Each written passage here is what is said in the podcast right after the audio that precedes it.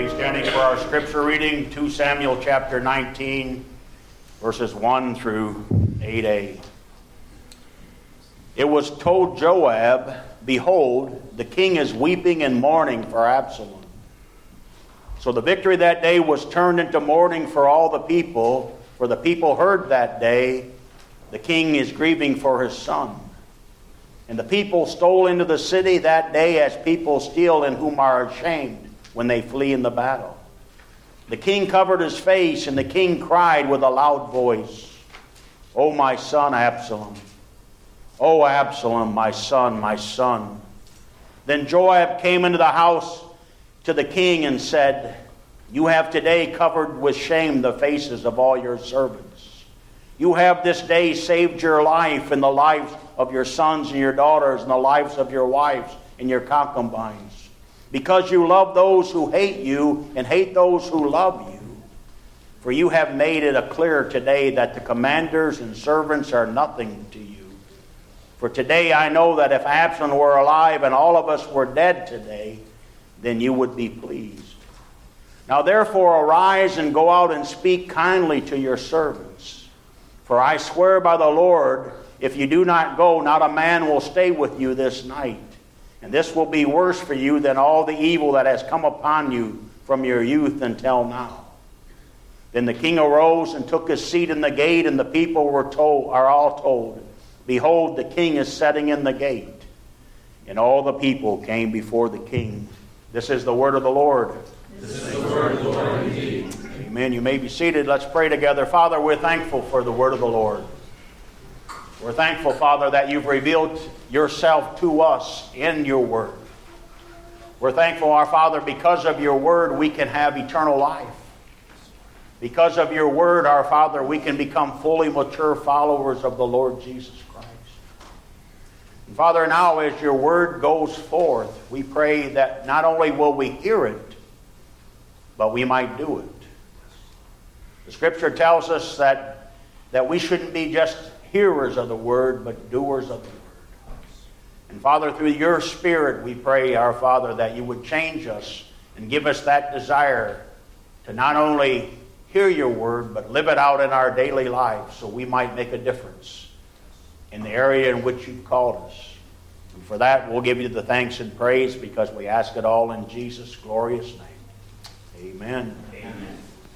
Well, this morning we follow David's return to Jerusalem after the victory over Absalom and his rebellion, we still consider the promise of our king to come again as well, right? And so here we are, all right? We're looking at these situations from the Lord Jesus as the great king, and David is not so much. Now, in John 14, 3, he says that he will come again, and when he comes again, everything will be right. And so, as we look at this passage of Scripture today, I want to remind you again and again that indeed everything isn't the way it's supposed to be. Now, it's also important to understand that the promise of Jesus has already been substantially, but not finally fulfilled, when he promised that he would come again. Because Jesus did come again to his disciples after his resurrection, correct? They met him, they saw him, he showed them the prints in his nails. This return of the king, all right, just as he promised. However, there was more to the promise to come. Listen to what else Jesus says in John 14. I'm going to read starting in verse 23. Jesus answered him, If anyone loves me, he will keep my word, and my Father will love him and we will come to him and make our home with him. Whoever does not love me does not keep my words, and the word that he hears is not mine, but the Father who sent me. These things I have spoken to you while I was still with you. But the Helper, the Holy Spirit, whom the Father will send in my name, he will teach you all things and bring to your remembrance all that I have said to you. Peace I leave with you, my peace I give you. Not as the world gives do I give you. Let not your heart be troubled, neither let them be afraid. So, this is the return of the King to us who know Christ as our Savior. And every true believer understands that God has left us the Holy Spirit of God to lead, guide, and direct us. And so there's that return. But listen, there's more. The return of our King in all of his glory is still a future event. It will be an open and undeniable manifestation of something that is already true, something that has already happened. Now, God's Word tells us in 1 Corinthians 15 and verse 25 For he must reign until he has put all the enemies under his feet. And so, what is that telling us? It's telling us that Jesus continues to reign even now, but there's going to be a day when everything changes, right? In fact, on that day, every knee will bow and every mouth will confess the truth that Jesus Christ is Lord to the glory of the Father. Philippians chapter 2 and verse 11. So today, we are going to see the return of King David in our text. And listen, in important ways, it's a disappointment. It's not what we're going to see in the future. In fact, the return of Jesus is going to be glorious. So, with that said, let's begin to look at 2 Samuel chapter 19. And here's how I'd like to divide our time up together. First of all, I want to share with you how Joab rebukes David. Secondly, I want to show you true repentance. And then lastly, the return of the king. So let's go back to our text and begin to read in verses 1 through 4. It was told Joab, Behold, the king is weeping and mourning for all for Absalom. So the victory that day was turned into mourning for all the people. For the people heard that day, the king is grieving for his son, and the people stole into the city that day as people steal in who are ashamed when they flee in the battle. The king covered his face, and the king cried with a loud voice, O my son Absalom, O Absalom, my son, my son. Now, folks, what should have been a day of celebration for David's army at Mahanaim became a confused time of embarrassment and shame as the people stole back into the city as if they had been humiliated by a defeat. Now, can you imagine what's going through the mind of those soldiers? They've gone out and they've risked life and limb for their king, King David. They're excited about what God has done. They're back in Mahanaim, and normally what would happen would be a great victory, a great party. But instead, the people have stolen into the city feeling like, hey, look, something is not right here. David was obsessed with the death of his son, Absalom. Oh, my son, Absalom. Oh, Absalom, my son. And he cried with a loud voice. Let me ask you this question What was wrong with David? That's a good question, isn't it? Let me share with you, I think, what was wrong with David. David was not looking at things from God's perspective. And oftentimes, when we get into that time of depression or not feeling the way we think we should feel, or things aren't going the way we hope they would go, what happens is, is we begin to think about our three favorite people, right? Me, myself, and I. All right, and we're not beginning to look at it from God's perspective. But then when all of a sudden we stop and think, well, wait a minute, let's look at it from God's perspective, everything begins to change, doesn't it? And isn't that what we do in counseling all the time? We bring the people from where they're at to show God's perspective. And when they see a sovereign God is in control of what seems to be an out of control situation, everything then begins to look the way it's supposed to. And that's the problem we have here with David. Now, listen, David was God's anointed king. David was hurting, but Israel still needed a leader, no matter how he felt. And, folks, that's one of the prices that leaders must pay. So, David the father forgot that he was David the king.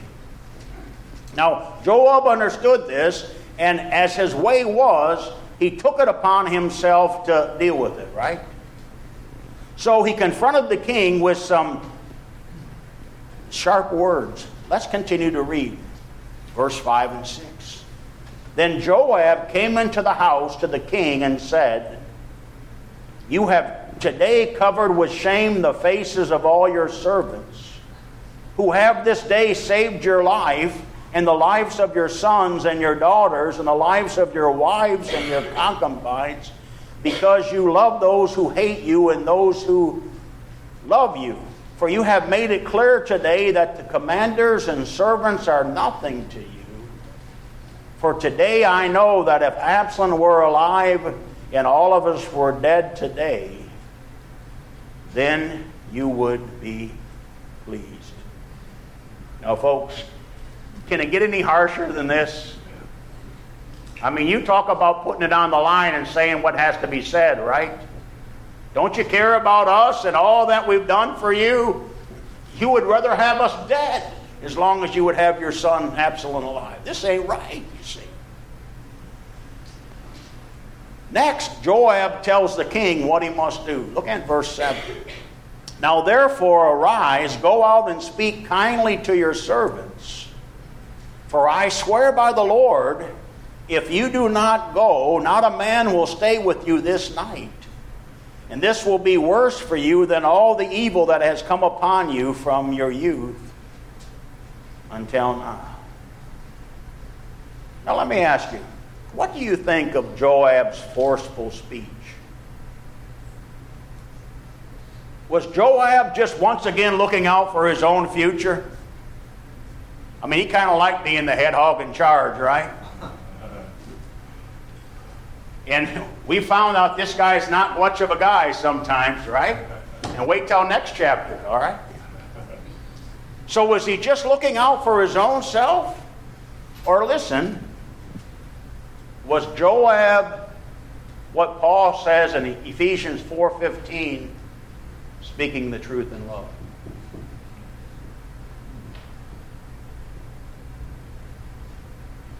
Folks, we don't like it when somebody comes sometimes and speaks the truth to us in love, do we? Well, boy, after we repent and get things right, we're sure glad they did, aren't you? Glad that way as well? And look, all right, this needed to be said. David was about to lose his kingdom. And Joab came and he did speak to the truth to him in love, you see. But I think there's some selfishness in it as well. Listen, it was a little like the death of Jesus. All right? Victory led to mourning, and it was difficult to see how Jesus could really return as king.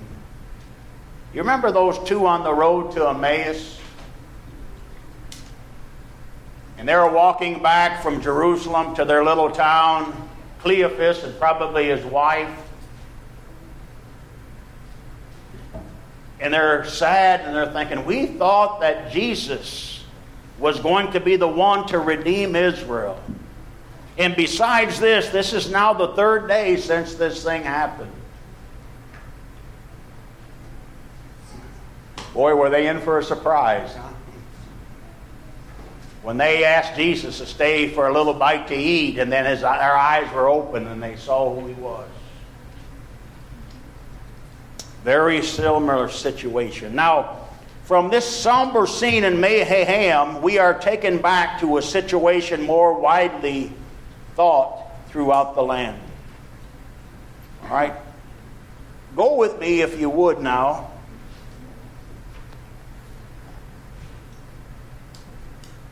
You know what? Huh? I'm sorry, I lost my spot.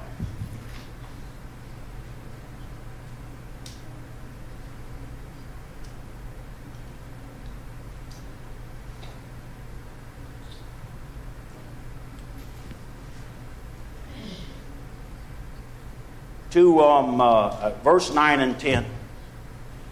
It says, And the people were arguing throughout the tribe of Israel, saying, The king delivered us from the hand of our enemies and saved us from the hand of the Philistines.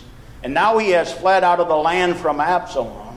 But Absalom, whom he was anointed over us, is dead. And the battle now, therefore, why do you say nothing about bringing these people back? Now, as a consequence of Absalom's death, they had fled. And the death of the pretender made them put their forces and focus back on the legitimate king, the one they had rejected. And let's face it, Israel was in a dilemma, right?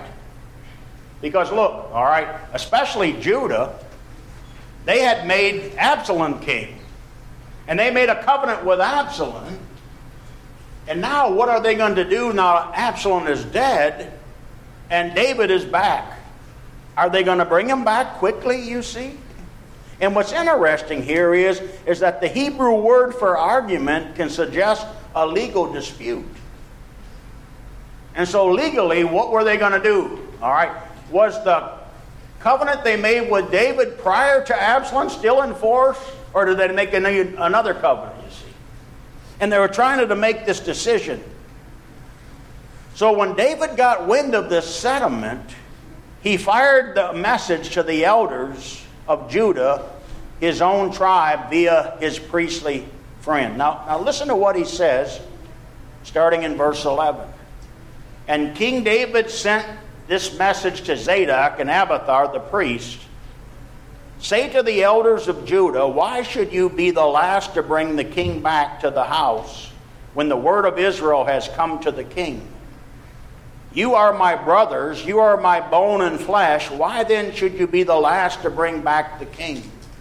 And say to Am- Amasa, Are you not my bone and flesh? God do so to me and more also, if you are not commander of my army from now on in this place of Joab. And he swayed the heart of all the men of Judah as one man, so that they sent word to the king Return both you and your servants so the king came back to the Jordan, and Judah came to Gilgal to meet the king and bring the king over to the Jordan. Now, first, I want you to notice how David appeals to their pride. Why should you be the last to bring the king back to his house when the word of all Israel had come to the king? I mean, after all, Judah is David's home, right? Those are his people. Why in the world don't you bring us home? Everybody else wants to bring me home. Why don't you? Now, listen, all right? This is good, all right? The second thing he does is he appeals to their relationship. You are my brothers. You are my bone and my flesh. Why then don't you bring me back at last? And then lastly, he appeals to their anxiety. And he says, And say to Amasa, Are you not my bone and my flesh? Go do to me more also, if you are commander of my army from now on in place of Joab. There he appeals to their anxiety. Now, why does he appoint Amasa to become the new commander in chief.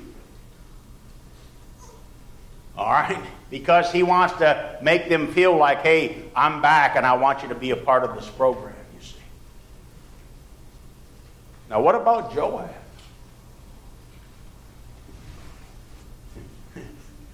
Why let him go? Well, there's lots of reasons, right? One of the reasons is what? He disobeyed a command from the king, didn't he? Do not kill my son, bring him to me. Who was it that had him killed?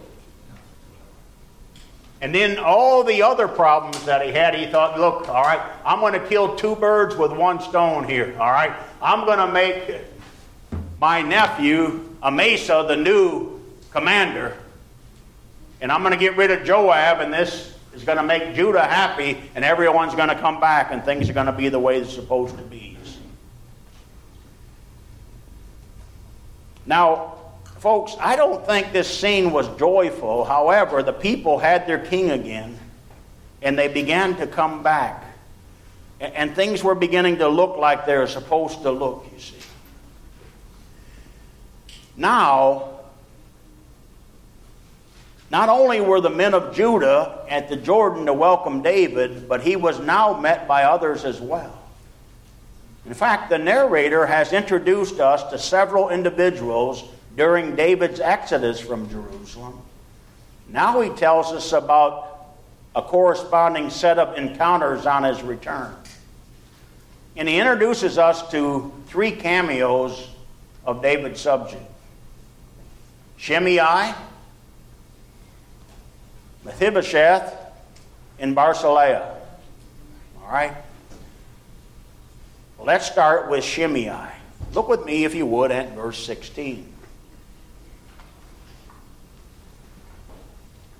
It says, And Shimei, the son of Gera the Benjamite from Bahurim, hurried to come down with the men of Judah to meet King David.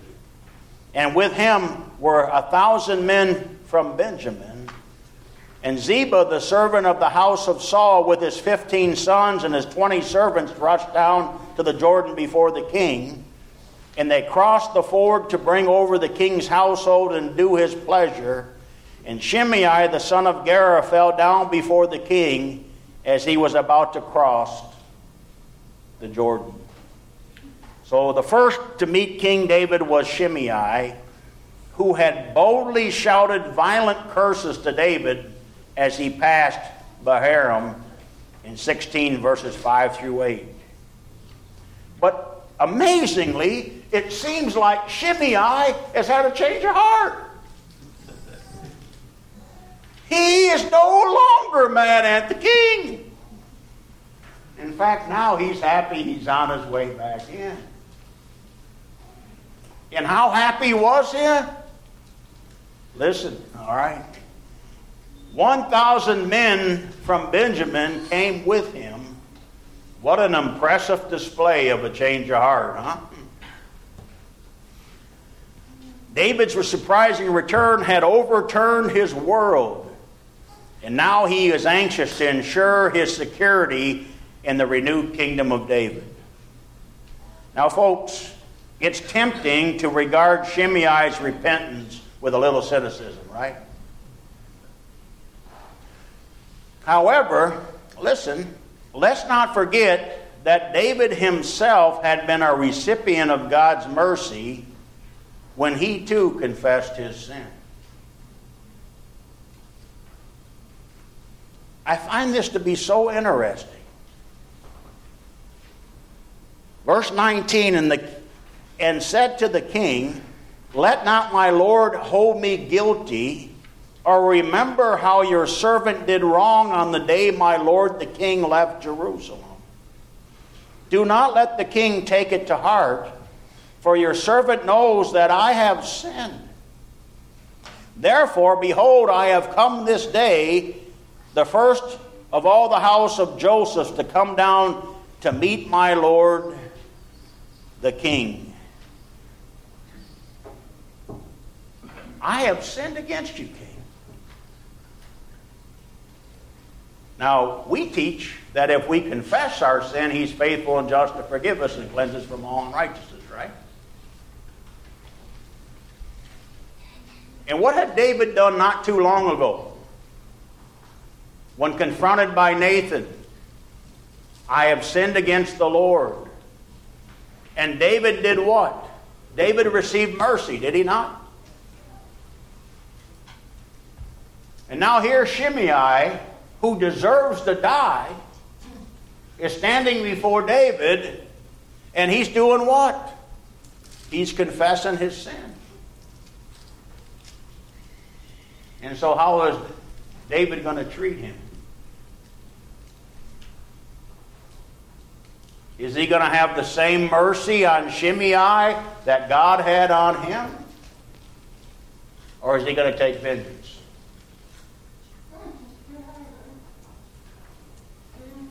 Let me remind you of a passage of Scripture in Luke. Luke's Gospel, chapter 17, verses 3 and 4. Jesus is speaking and he says, Pay attention to yourselves. If your brother sins, rebuke him And if he repents, forgive him. And if he sins against you seven times in the day and turns to you seven times saying, I repent, you must forgive him. Wow. Now, have you ever heard anybody say, you know what, I'm going to be willing to forgive them as soon as I see repentance? How much repentance can you see seven times in a day?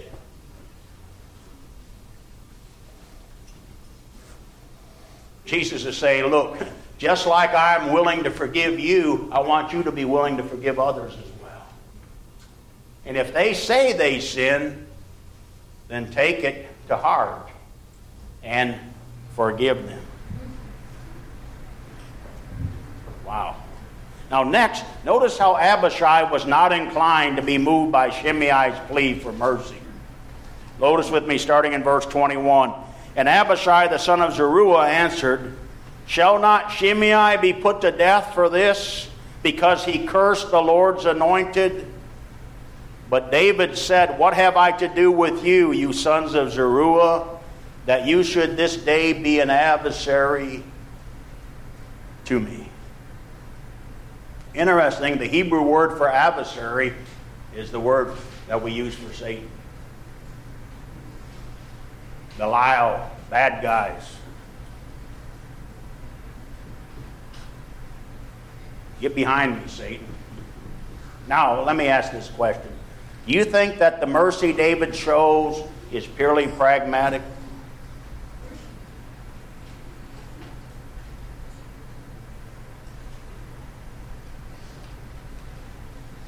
Or was it real mercy?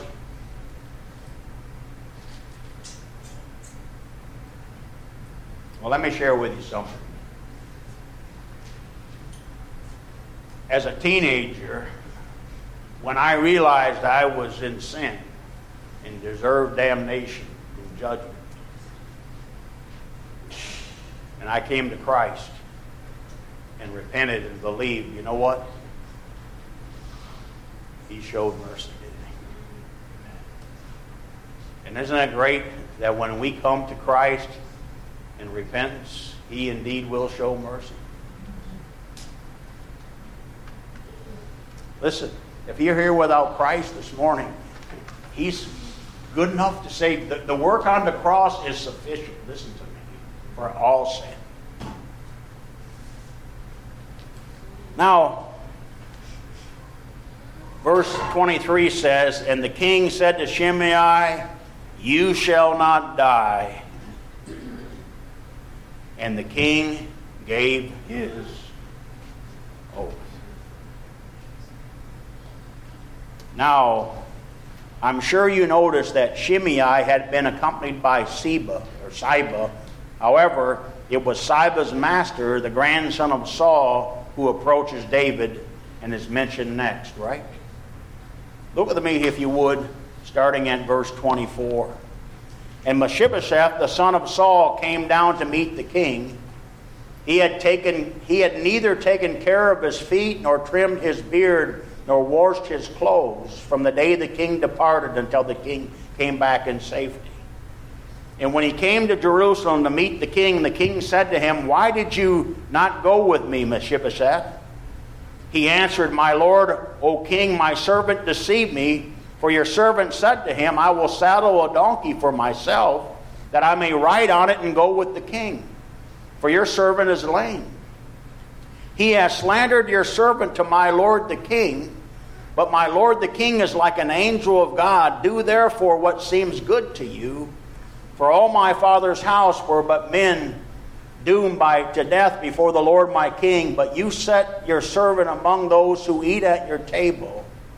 What further right have I than to cry to the king? And the king said to him, Why speak any more of your affairs? I have decided you and Siba shall divide the land. And Mephibosheth said to the king, Oh, let him take it all, since my lord the king has come back safely. You know, David recalling Ziba's assertion that Mephibosheth had stayed in Jerusalem because he hoped that Absalom's revolt would bring the kingdom back to him. David gets right to it and asks Mephibosheth directly, Why had you not gone with me? Right? And Mephibosheth came to the king confident that the king would discern between right and wrong. And what does he say? The king is like an angel of God. And so Mephibosheth comes and he gladly is willing to submit to David's will. And then what Mephibosheth tells him is, is look, I've already been a recipient of your grace. I could have died because I was of the wrong family. But instead, you brought me into the king. And I've been sitting at your table living with you. Your grace is sufficient. I love you. I don't want to leave you, you see. And Mephibosheth was lame, and his servants had given him the shaft. Yet his feet and his whiskers and his smelly clothes testified of his loyalty to the true king, right? In fact, King, it's been so bad on me that after you left, I haven't taken a bath once since. I'm sure David would have replied, Yes, I know. Whoa. I can't wait till you do. well, listen, Jesus' words came to mind about a woman who had poured her expensive ointment out on him. Remember, he was in Simon's home just before he was to die, and she took that expensive ointment and poured it upon him. And in Mark chapter 14 and verse 8, Jesus said, she has done what she can. Now, not long ago, I was reading a story about a missionary by the name of Dan McClure. And in it was a story of about a young man by the name of Orap, a boy who had lived near the Akobo in Sudan in a mission station. And he tells the story about this young man and how he loved to go to the school that they had provided in the mission station for him. But the problem with this young man was he didn't catch on too quickly. In fact, he couldn't get his ABCs down. He couldn't write his name in the right order. And it didn't take long for them to realize that, you know what, they probably need to give that seat to somebody else. And so the missionary, Dan McClure, says, Look, all right, we're going to have to put somebody else in the school. Well, folks, this young man was devastated. You know why? Because what he liked most about school was hearing the Bible stories. So after he was put out of the school, he would come to the school every day and he would sit at the window. And he would listen to the Bible stories. And then what he would do was is he'd gather around some younger, smaller boys, and he'd begin to tell them the stories he heard. But the problem was is he got them all mixed up and he was confusing the boys. And the missionary Dan McClure says, listen, you can't tell the Bible stories no more. Now you could imagine he was devastated. And Dan McClure was saying, What am I going to do with this young lad? He's got such a love for the Lord. And then he finally remembered. He said, Wait a minute. He says, Listen, Ora, when I go to the villages around us, could you be the one who would carry God's word for me? And he said, Oh, man, I would love to. And every day he was about to go into another village Orop would be there before the sun came up, waiting for Dan McClure to take God's word into the village and hear the Bible story. Well, Dan McClure tells the story that one day Orop was near a bunch of small boys who were playing by the river. And a crocodile grabbed one of the young boys and started taking him in. And all the other young boys ran but Orap went into there and fought the croc. And he was able to get the lung boy released. But sadly, the croc got him. And all that was left was one leg and an arm. And that's what they used to bury. Now, a couple of days after the funeral, his mother came to the missionary and said, Listen, my son told me that I was not afraid to die. Because when I was about to die, Jesus would take me by the hand and bring me home.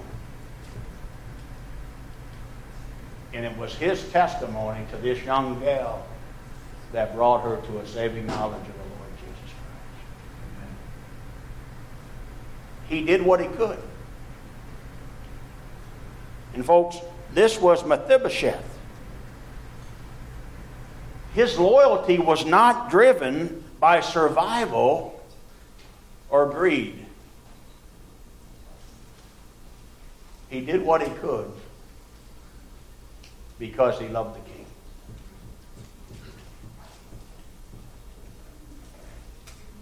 Well, I hope that's what I could do as well. Do what I can because I love the king. And then our last fellow we meet is Barzillai, who we met before, right? He's the elderly and wealthy Gileadite farmer who was a godsend when David and his men were in desperate need. Now, Barzillai comes down from Rogelim to bid the returning David farewell. And, folks, listen, this was not a small thing for a man of his age. Look with me at verse 31. Now, Barzillai the Gilead had come down from Rogelim, and he went on with the king to the Jordan to escort him over the Jordan. Barzillai was a very aged man, 80 years old. He had provided the king with food while he stayed at Mahanaim, for he was a wealthy man. And the king said to Barzillai, Come over with me, and I will provide for you with me in Jerusalem. Barzillai said to the king, How many years have I still to live that I should go up with the king to Jerusalem? I am this day 80 years old. Can I discern what is pleasant and what is not? Can your servant taste what he eats or what he drinks? Can I still listen to the voice of singing men and singing women? Why then should your servant be an added burden to my lord the king? Your servant will go a little over the Jordan with the king. Why should the king repay me with such reward? Please let your servant return that I may die in my own city near the grave of my father and my mother. But here is your servant Chimham. Let him go over with my lord the king and do for him whatever seems good to you. And the king answered Chimham, Go over with me, and I will do for him whatever seems good to you and all that you desire for me I will do to you. Then all the people went over the Jordan, and the king went over, and the king kissed Barzillai and blessed him, and he returned to his home. And the king went on to Gilgal, and Chimham went on him with him, and all the people of Judah, and also half the people of Israel brought the king on his way. Isn't it interesting that Barzillai refused to go? Barzillai did not need to be repaid. His speech to the king is a model of contentment with the lot that he had been given. Just happy to know and have a relationship with the king. Faithfulness to the king is all that mattered to him. Just happy and excited about the lot that he had, he didn't need anymore. Is that where we're at, or do we just think that these things all out there are going to make us happy?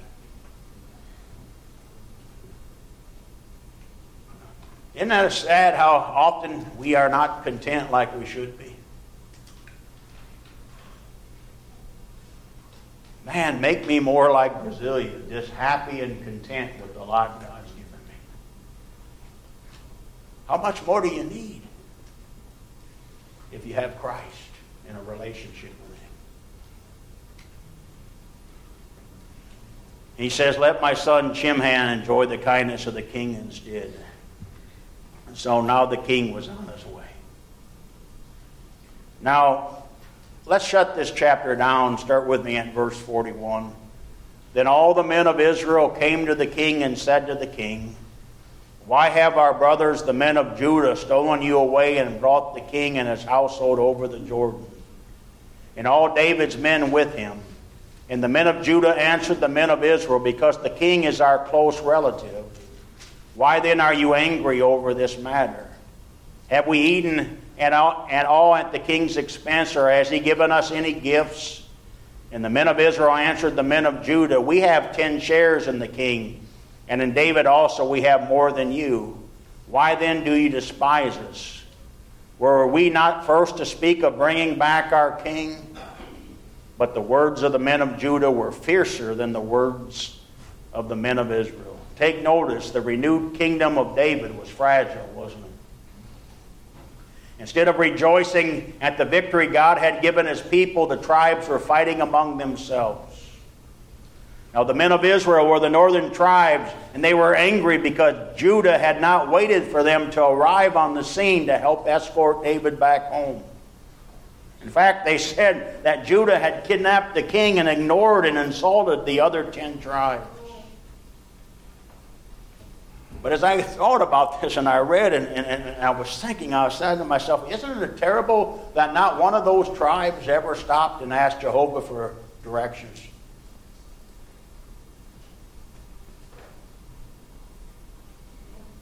They had forgot that Gilgal was a place of new beginnings, didn't they? You know what happened at Gilgal? That's where Joshua brought the people of Israel into the promised land. That's where they were recircumcised.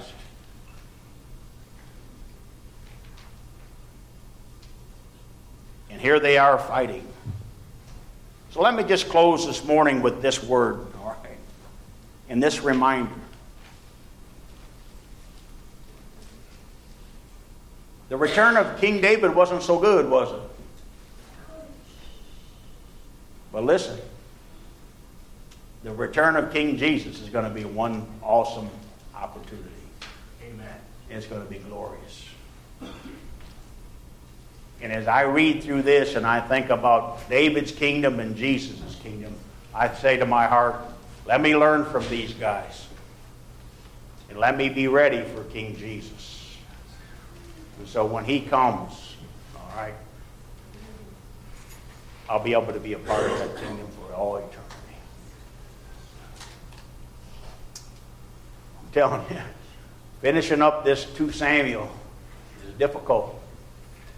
But some wonderful truths in there for us to learn, isn't there? Help me just to be content. Knowing I have a relationship with Jesus Christ. Let me ask you, do you know him? Has there been a time in your life where you repented and put your faith and trust in Him and received the forgiveness He's only He and only He can give? Then go to Him. All that the Father giveth to me will come to me, and he who comes to me I will no wise cast out. But then if you're here and you know the Lord and you love Him, are you looking at your life through His perspective or your own? Boy, it's easy to get there, isn't it? Thinking that the world revolves around us. But, ladies and gentlemen, it doesn't. And when we get to that place where we recognize the world revolves around Jesus, we're in a way better place. What's God want us to do? What's He want for us? He wants us to drink out of our saucers, doesn't He? Our cup runneth over pray together. Father, thank you for this time together now. We're thankful for your word. We're thankful for these two different kingdoms and how, Father, we look forward to the coming of the kingdom of our Savior, the Lord Jesus. Father, one of these days, and one of these days soon, the trials and the tribulations and the suffering and the and, and, and all that goes along with it will be over. We shall be like him, for we shall see him as he is. But Father, until that day comes, help us to occupy, help us to be busy about what you've called us to do. We ask it in Jesus' name.